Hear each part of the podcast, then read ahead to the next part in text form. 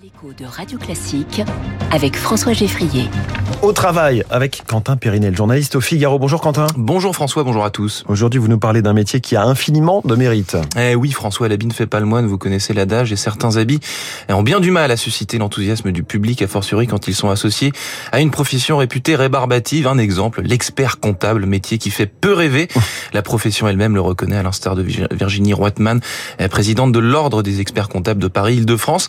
Et si, nonobstant les clichés, il en était en réalité tout autre. Et si, en fait, le métier était passionnant, euh, la profession d'expert comptable pourrait remporter, s'il existait, le ballon d'or de l'enthousiasme professionnel, tant les gens du chiffre se démènent pour prouver que leur métier est solaire et qu'il a de l'avenir. J'imagine, Quentin, que vous avez des preuves de ce que vous dites. évidemment, plusieurs. Déjà la plus fraîche. En cette rentrée, la profession a organisé un événement consacré à l'intelligence artificielle afin de la regarder dans les yeux et d'expliquer dans quelle mesure celle-ci peut éventuellement faire autant de mal que de bien, contredisant une étude de l'université d'Oxford de 2015 qui indiquait que d'ici 20 ans, la probabilité de disparition du métier d'expert comptable était de 95% avec une marge d'erreur de 5%.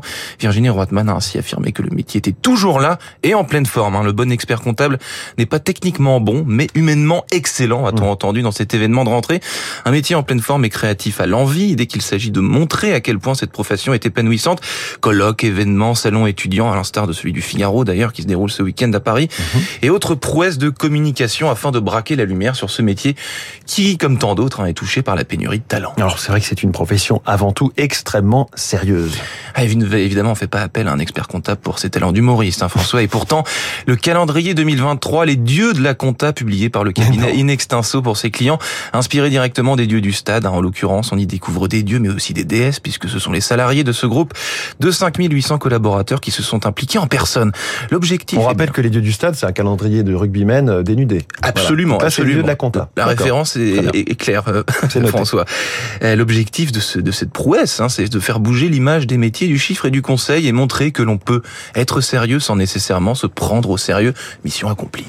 Quentin Périnel qui est venu euh, habiller ce matin. Merci pour nous, cher Quentin. Bonne journée, bon week-end. Bon week-end, François.